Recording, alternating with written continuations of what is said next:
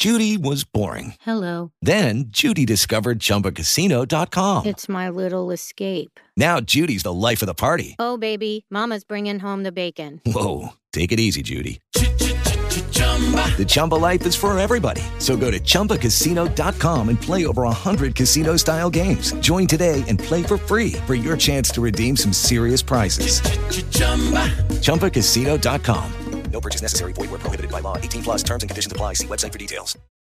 Benvenuti o bentornati su questo canale YouTube. Sono Valerio Rosso, uno psichiatra che aiuta le persone a migliorare la loro salute mentale divulgando le migliori informazioni che le neuroscienze ci mettono a disposizione. Quindi se siete interessati a questi argomenti, seguite subito questo canale YouTube iscrivendovi e indicate anche la campanellina per ricevere tutte le notifiche sui nuovi video. Oggi vi parlo di musicoterapia o meglio di terapia basata sui suoni e lo faccio per varie ragioni. Prima di tutto perché io sono anche un musicista musicista, questa cosa alcuni di voi forse la sanno già fra quelli che mi seguono più assiduamente e quindi per me la musica è molto importante e l'ho approfondita in vari ambiti, incluso quello della musica appunto come terapia. Certo voglio che capiate bene le possibilità ma anche i limiti di questo approccio terapeutico per far sì che se vorrete usarlo sappiate a cosa andate incontro. Inoltre ve ne parlo anche perché in pochi lo fanno e spesso si sentono discorsi poco chiari che non fanno capire bene alle persone in che cosa consiste in realtà un trattamento basato sui suoni. Infine devo dire che voglio parlare di musica anche semplicemente per riempire un vuoto in questo canale dove effettivamente non ho mai parlato di applicazioni in psichiatria della musica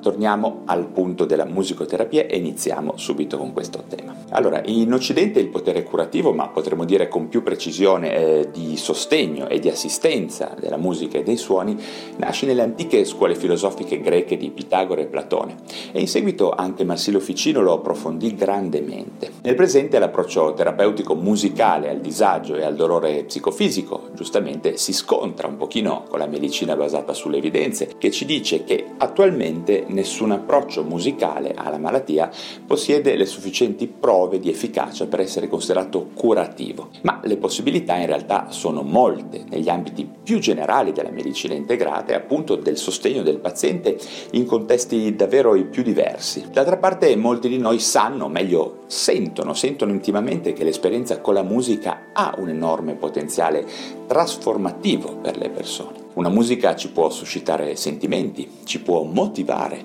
ci può migliorare una performance atletica, può favorire il sonno, può migliorare la tensione in alcune situazioni stressanti, come ad esempio il volo, l'attesa di una visita medica o di un esame. Insomma, non abbiamo delle prove scientifiche che la musica possa guarire una malattia, questo lo sappiamo ovviamente, mentale o fisica, ma abbiamo delle prove soggettive e anche diversi studi che ci indicano che una musica può trasformare il modo in cui ci sentiamo o il modo in cui facciamo un compito e questa non è cosa da poco. Di sicuro è stata studiata la capacità della musica, ma anche di semplici elementi sonori o ritmici, diciamo, di funzionare come entrainment, come si dice, ovvero un fenomeno che favorisce una sorta di trascinamento dell'organismo a sincronizzare, ad adeguare alcuni ritmi interni del corpo alla forma musicale a cui si viene esposti, ad esempio il respiro o il battito cardiaco, molto semplicemente. Ad esempio abbiamo degli studi che dimostrano che alcune forme musicali inducono una modifica nel respiro rallentandolo, inducendo un riassestamento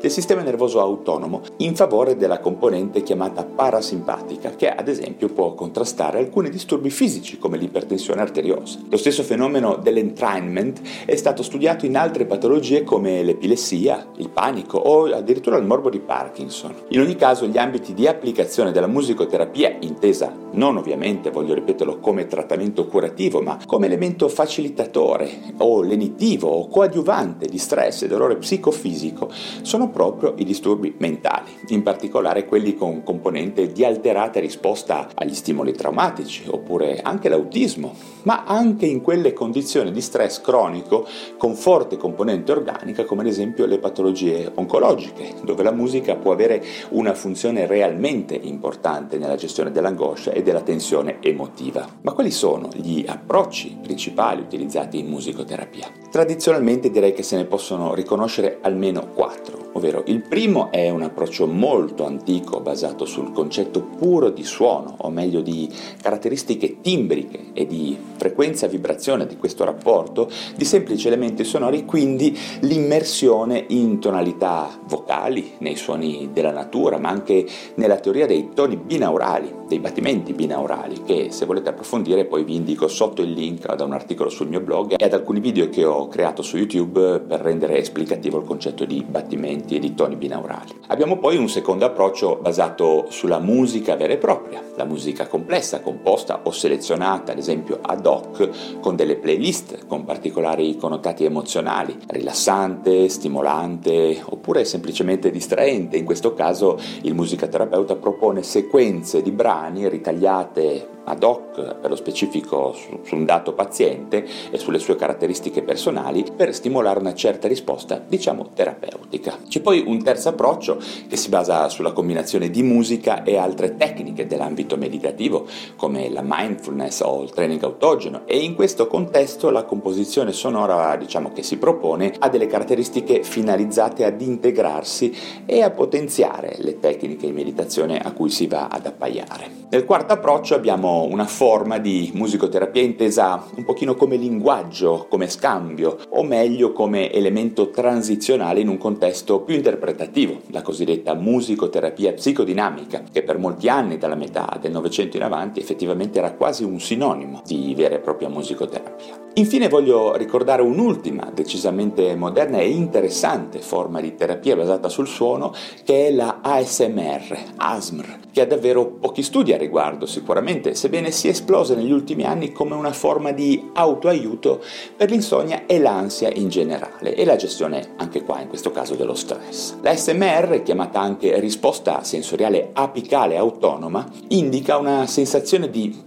piacevole formicolio spesso alla nuca, un po' a tutto il corpo, a cui corrisponde una particolare forma di intenso rilassamento mentale, che viene evocata da stimoli sonori ritmici a bassa intensità, spesso prodotti con la voce sussurrata e con i rumori di picchiettamento di oggetti o con le dita, insomma. Questo fenomeno, se non lo conoscete, potete nuovamente approfondirlo con un post sul mio blog che vi indico sempre giù in descrizione e vi consiglio di leggerlo perché è un tema molto interessante. Infatti questo fenomeno credo che di sicuro è destinato ad essere studiato e meglio compreso ed applicato anche in clinica nei prossimi anni. Bene, per adesso è tutto, ma spero di leggere domande e commenti su questo tema di oggi. Prima di salutarvi, come sempre vi ricordo che se vi piacciono questi argomenti riguardanti la salute mentale e le neuroscienze, sarete gentili a darmi un like e iscrivervi a questo mio canale YouTube o al mio podcast Lo Psiconauta a seconda del canale digitale da dove mi state ascoltando. Non dimenticatevi anche, come vi ho ricordato più volte anche in questo articolo, di visitare il mio blog valerirosso.com dove troverete tantissimi articoli di approfondimento sulla moderna psichiatria e le neuroscienze. Grazie davvero, come sempre, della vostra attenzione e ci vediamo al prossimo video. Lucky Land Casino asking people what's the weirdest place you've gotten lucky? Lucky? In line at the deli, I guess? Aha, in my dentist's office. More than once, actually. Do I have to say? Yes, you do. In the car before my kids' PTA meeting. Really? Yes. Excuse me, what's the weirdest place you've gotten lucky? I never win and tell. Well, there you have it. You can get lucky anywhere playing at LuckyLandSlots.com. Play for free right now. Are you feeling lucky? No purchase necessary. Void where prohibited by law. 18 plus. Terms and conditions apply. See website for details.